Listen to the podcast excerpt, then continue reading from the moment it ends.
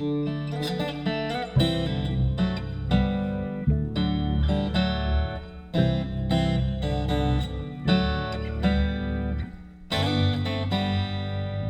to Stories of Recovery, a MAR Recovery Resources production from MAR Addiction Treatment Centers.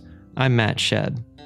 Penelope's drinking and drug use began in high school and ramped up in her young adulthood during the 1960s when she was traveling around and participating in events like Woodstock.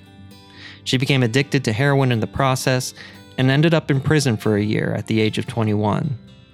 Upon getting out, she joined a company as a dancer and taught at a college while also making crystal meth on the side for the Hells Angels. After a nightmare detox experience in a psych ward, Penelope made it from San Francisco to admit to MAR's women's program, now called Traditions Recovery Center for Women. Being new to the South, she felt like a fish out of water, but she hung in and found recovery and made lifelong friendships. She discusses the principles she learned in early recovery, which she still uses to this day, 20 years later, she also shares how she learned to accept and share love from people that she thought she had nothing in common with. Here's Penelope. When did you come to MAR? I came to MAR on January 17th, 2000. Okay. I had my last drug on Christmas Day, 1999. So I have over 20 years. What was the progression of that for you? I mean, when did when did drug use slash alcohol use start for you and, and how did it progress over the years before the Christmas of 1999? Um, my drug use, my alcohol use started when I got when I first got drunk when I was a junior in high school, and this is 1965. So I'm 72. Mm. And I got drunk on a trip that I wasn't on the school trip, but I was parallel to the school trip because I couldn't afford the school trip. And I got drunk and I was found out. And I was relieved of all of my quote accolades. I was student body, I'd be student body vice president my senior, head cheerleader, the top 20 in my high school in the class of 600. And that shame happened and from that point on, I just said, screw it. And I dropped down as far as scholarship goes. I started getting drunk every weekend. And um, I did go to college for a little over a year. I hated it because I really wanted to go dance. And um, then I was entered. Then I quit society, became your typical hippie, went back to Woodstock, did all of that, and I was introduced to a heroin. Mm. And I ended up going to prison at the age of 21 for a heroin addiction. And I, I went down the tubes really fast. And then I got out and I swore I would never do heroin again. But I, I ended up having a lifestyle where I tried to stay clean for parole, and then um, went back to the hippie drugs of acid and drinking wine to come down. But I did it all on Friday and Saturday so I could be ready for a test on Monday. And then I got back into dance. Then I got back into school, uh, scholarships, um, doing all kinds of performing. I was in a relationship. Um, I was married, divorced, you know, still trying to search for myself. There's a lot of things in between here. but, sure, um, of course. You know, I, I I never drank enough to get drunk and stay drunk for two days because I was in a company. So I, you know, being in a dance company and touring, I was not um, drinking or doing drugs because uh, I was really satisfied. And so I, I, went through all these different stages. And then um, I was teaching at a university and uh, I was in a very unhappy relationship and broke that relationship up. And I was introduced to crystal meth. And uh, you know, when you're older and you're trying to do all these things, crystal meth is a very appealing drug. Yeah. Uh, I always say I started out trying to slow down and I ended up trying to speed up, you know, and um, I ended up, I ended up, when I tell my story, I tell everyone that, you know, I ended up working with two other lesbians, making crystal meth for the Hells Angels in Oakland, California. Wow. And so I was a cook and I never had to worry about my drugs. I was still teaching at the university. I finished there. They wanted to change the emphasis, and I ended up being um, one of the two people chosen as the outstanding professor at the university after five years of being there. You know, on one hand, I was doing drugs, on the other hand, faculty and students loved me. And, you know, I still had that empty heart, as I came to find out. Um, and then I decided, well, th- my life is over. And I, you know, speeded up everything. And then I wanted to kill myself. And uh, I almost did in 1995. But I chose not to. And so I kept doing drugs um, through my mother's death, 1997. And in 1999, I didn't have any um, electricity I didn't have any power. I was sleeping on a futon in front of a fireplace when I slept.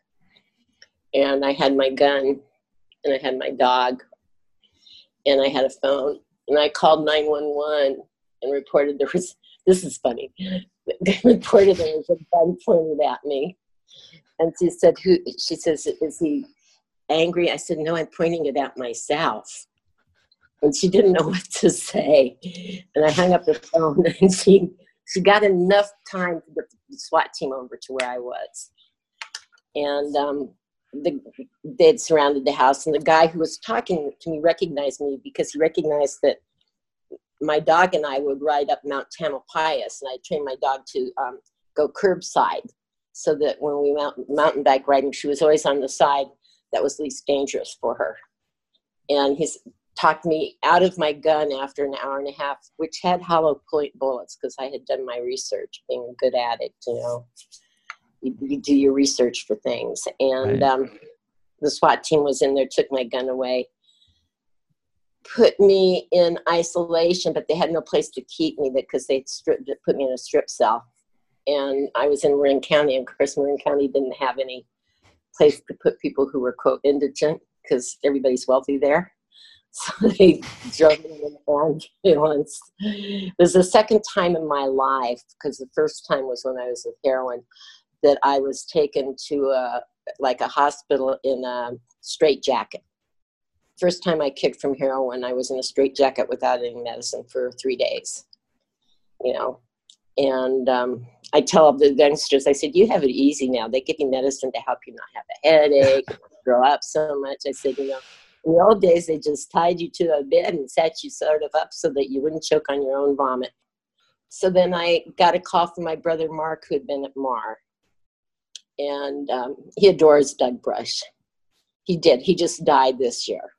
Oh, and, sorry to hear that.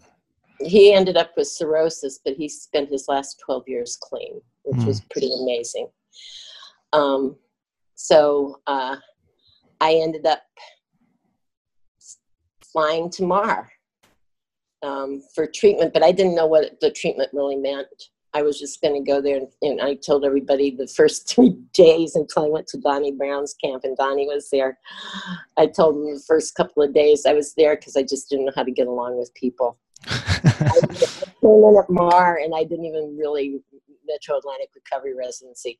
I just don't know how to get along, and I'd like to find a way to live you know, I did not admit I was a drug addict until three days in. Mm. So that's how I got there. I didn't know what I was coming to. I had no idea what I was coming to. All, all my brother Mark convinced me that it wasn't a jail or a prison, and that I might have find find myself that it was really good for him. And um, I said, okay, and then I came and I was dropped off, and I don't even remember the first meeting, but I, re- I we had to go to an AA meeting, and I'd never been to a meeting. And um, I was having a hard time because of the blue and white lights of the police department here. We were driving, and there was a police car that passed us, and it was like I was just like having these headaches and hallucinations. Wow. And, and uh, we went to a meeting, and it was the first meeting I ever been to. It was the Tucker Group, and it was Alcoholics Anonymous, and I didn't say anything. And they separated into groups, and they separated into a women's group. And this one woman sat next to me, and um, I just introduced myself as Penelope, and she wrote me a note. She says, "I know that you're in Mar, that you can't call anybody, but when you're you're that time is over with, uh, here's my phone number, and I will temporarily sponsor you." And um, at, towards the end of the meeting, I admitted that I had a problem a little bit because I still hadn't been an alcoholic. At remember, I said three days before, you know, right. and I, you know, I told all of them I wasn't there for. I didn't have their problems. Right. that I just didn't know how to get along with people anymore. Right. They got me a 12 and 12 in a big book. Mm-hmm. And then I went out and everybody's, how was I said, it's okay. And then all I remember is the next morning we had our first group meeting um, for feeling school. And Yule Harding was leading it. And he said something and he laughed, and I thought, where in the hell have I come? I couldn't relate in a lot of ways at first. And um, I still wasn't giving into anything. And that Wednesday, I went to uh, Camp Donnie Brown, and um, we were getting introduced. You know, some of us as we were coming in, and first thing Doug says, "This is Mark's sister Penelope." And Donnie says, "I want to give Mark a call and tell you how tell him how well you're doing here." And he put his arms around me, and I had on coveralls and a big tie dye shirt uh-huh. not like anything anybody else had on up there. Because I mean, that's when the women and the men were still together. So the, the girls were dressed up and had their makeup on to go to a camp, you know, and and so. Um, a week later was the very first big I and, and I admitted at that point I admitted that um, I was there because I had a problem with um, drugs, and that's all I said because I didn't talk a lot at first. So I'm curious, did that, you know, you talked about um, not, you know, feeling like you were very different from the women that were in um, treatment here at MAR. What did that start to um, kind of evaporate, like that sense of being different, or were, you able to kind of start connecting after time started passing a little bit? Yeah, it ended up talking to one person, a doctor who came in, in the middle of February, and um, she and I still write at Christmas time and call at least once a year. You know, we're working on 21 years. Um, I went and visited her my very first Thanksgiving because she couldn't be with her family because of things, and I didn't have a family. So, um, my first sponsor, who um, I just talked to last week, who turned 81 last week, I'm still in contact with her. She and I drove drove to her place for Thanksgiving, and she was a doctor, and she was basically an alcoholic. And uh, she was on her third day, and we were talking around the lake, and, and she says, "You know, I know that I need to stay." And I said, "That's good." I said, "You know, none of us, says you here, none of us had this in our high school book." Yeah, right. and then I became a drug addict you know, I said, but I, I said, there's a lot of hope here. And I said, you may find your path to staying clean. And uh, so we are still in contact. Another woman um, who I've remained good friends with who had, would put together four years or five years and then, then go off the wagon. Um, and I, I always have hope for everybody. So I, you know, I never discard anybody because um, you just never know and she and I got along really well through um, uh, halfway and through three quarters. Uh, and I've gone, I've seen her on my way to visit a friend in in Chincoteague Island, and, and she's come down here and um, I found so you can see I found not only commonality, but I main, maintained contacts with some people. And really try to reach out to other women because there are so few of us in recovery. Mm. So few of us make it to make it to treatment and to the recovery room, to the rooms. Because um, I, I would say there's at least 10 to 15 men minimum to every woman that's in the rooms. So, can you say more about that? Why why do you think that is? Um, I think there are several reasons uh, for that. And I think it takes a woman a lot longer to admit that they have a problem, um, that, uh, you know, because they're used to uh, surviving and taking care of things. I also believe that uh, women don't have the same financial background backing to enter treatment, and they don't have the same kind of uh, care in the sense of um, that's true up and down the lines. There are not as many treatment centers, there are not many detox centers. Uh, women don't have the same financial base. They may not have the same insurance base, even sure. if they have a financial base. And the big one, the big one, the shame in children. Mm. That is, you know, the the the learning to know that you have been taken away from your children by that this disease whatever the disease is for you, um, whether it is alcohol or um, a form of other form of addiction. Um, it takes a long time for a woman to admit that. And unless they have family in place, then there has to be a place for the children. And to admit, even if there's a place for the children, to admit the, the great shame of, of being in, incapable of being a mother I think also prevents women um, from entering recovery until they're extremely desperate. Um, and because I deal more in the H and I situations, I see the women who are extremely desperate, um, and it's very difficult to have them stay in recovery long enough long enough, stay in a treatment long enough, stay in a program long enough. You know, three months is a very long time for a woman who has a child. And uh, that's if they still have them. Hmm. And they, then, the, then the women also who don't have their children anymore. And they have to earn them back, and they feel that's impossible. And I know that's not true. I've seen it, witnessed it. Yeah, I mean that's yeah, you you stated it really well. I think that that's because there's there on on the one hand there's the logistical issue of you know women are often the primary caretakers too of the children and let alone if they have a job on top of that. And then um and then that cultural shame too where there's already some stigma and shame of just having an addiction but then being a mom with an addiction it's like how you know because if people don't understand the disease model um or how yes. addiction works it's like well how could you not care about your kids? And and that's not the issue. Uh, but it's it's you know that's just uh that's really unfortunate um, and we see that a lot with our you know we have the right side up program oh, here. Yeah. yeah i was there when the right side up first started. Oh wow I just left, I just left mar when right side started. So yes i'm just wondering if any moments in particular stand out from your- there there are a couple things um, okay, this is sort of this.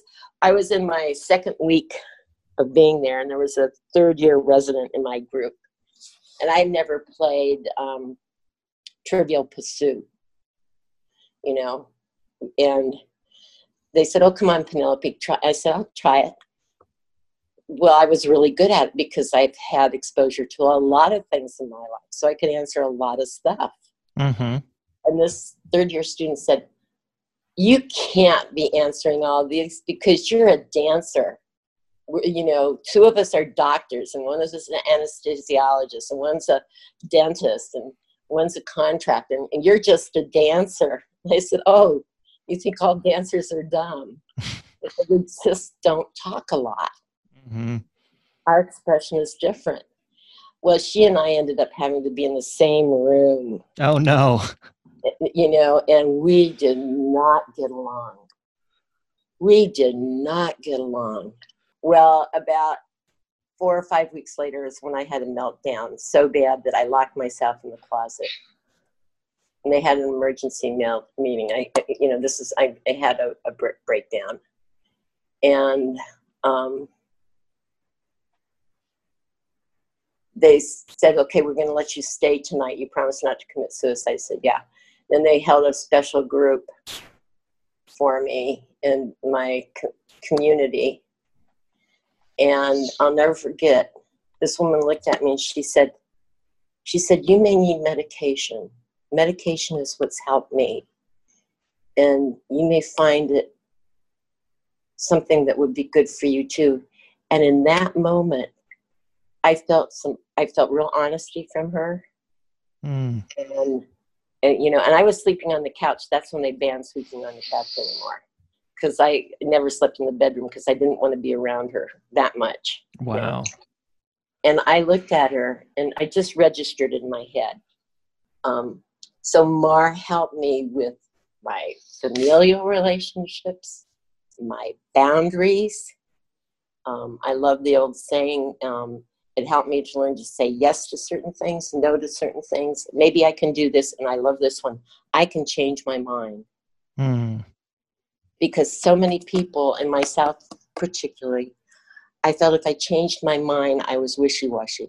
And right. also during the times when I was addicted and out of it, if I changed my mind, I couldn't remember always my lies. Mm. And see, I don't have to lead a life with, you know, I can say, yes, I can do that. Or no, I can't do that. I know I had the familial things, my own boundaries um, that I might need medication, that I was uncomfortable as hell, you know, um, and I didn't know the game plan because none of us know the game plan and we want to have the answers so that we can control the situation. Mm-hmm. Mar doesn't let you have that. But I want to say, I felt loved and accepted after a while. And I really felt loved. And I still feel loved. And I have a great love and appreciation for the incredible foundation that I was given at MAR to really come out into the world and have my recovery. And I was allowed myself time to do that. My first sponsor did not let me go see my family or make amends for two years. Wow. Just said, no, you don't need to do that. You're not ready. You'll just go and get crushed. Mm-hmm. No matter how determined I may sound in our conversation, there are things in all of us, and I, I'm speaking for myself, but I've witnessed, and uh, there's a place in all of us where we're extremely vulnerable. And things that we have looked at, that shame can come back, and it's like we never dealt with it after years. I was at MAR for I was at MAR for nine months, you know when you decide to walk in the doors of mar and you can eventually go to three quarters you don't know it but you know um, i think a lot of us do better if we stay longer than three months. Yeah. Um, we are just we are just cutting through it and boy to go back i can't i didn't go back to my situation. I stayed here in atlanta. And I some my sponsor found me a basement apartment below a woman who had 20 years. Mm-hmm. So I, you know, I had people in the program outside of MAR that were watching my back. And th- yeah, that's what I was going to ask too, because I can tell you're very, even still to this day, 20 years later, still very committed to 12 step recovery and those fellowships. Um, but it's what do you think? So, what do you think that MAR provided in addition to the 12 step uh, programs and fellowships that um, that you needed that was helpful? Like what what did going to treatment at mar provide? Because i think a lot of people think well why don't i just go to aa or ca or cma first of all it gives the first very first thing it does is it gives you a break from your whole life. Mm. i mean you aren't allowed to make phone calls. You aren't allowed to do certain things. And so you're cut off from how you have always done your life and I think that is incredible to have that opportunity. It may be scary for some people. It was scary for me. I mean, I flew from San Francisco to here, you know, and and um, but I think having not having um, connections, no matter how poor they were, to family or anybody else, that was really good for me. And Mark provided that. And during that time, they are right there with you every step. I mean, you have a buddy, you have a community, and I think having a um, having the buddy system and having the community is really valuable. It teaches you, it begins to teach you boundaries. It begins to teach you what you want to say and what you don't want to say. Um, it begins to when you see some things happen with some of the people in the in there you see how someone is right there to help to be of assistance and that's mm. mar and mar community. Um, they know you even though you don't know yourself. I mean they know the addict and the alcoholic and our go-to's. And but they allow i mean you know all of them allow in a different way you know bill all of them allow in a different way how for you to come to your own revelations about mm-hmm. something Gary Dyes caught me in something and he made me feel so I mean I had been so dishonest it really got to me. Mm. You know, because I had been honest up to that point, but I, I was into surviving as always, and he just laid into me for something, and he didn't lay into too many people. He didn't lay, and he doesn't lay in in front of others, and he doesn't. He did it in such a way that I went, God, I've really become this person that I, you know, you know, I, I wouldn't lie when I was a hippie, mm-hmm. um, or even before that.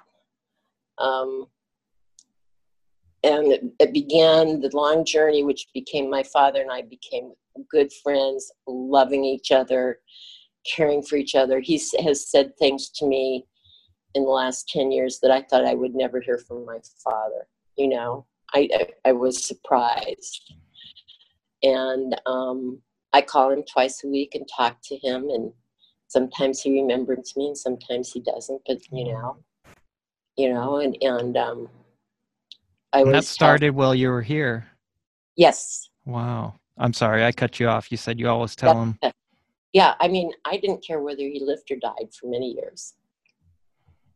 Wow. You know, and and and it, it, it became a true relationship i was able to forgive myself for my drug addiction during my mother's death and um, stealing a piece of jewelry from her and letting her know that i had stolen it but i still had it the day before she died mm.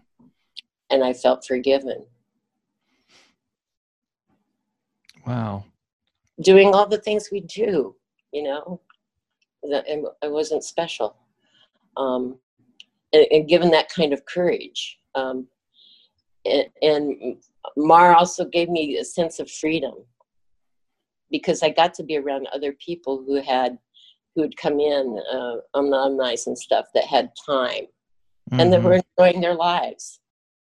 So, what would you say? What would you pass on to somebody who's listening if you could pass on one thing?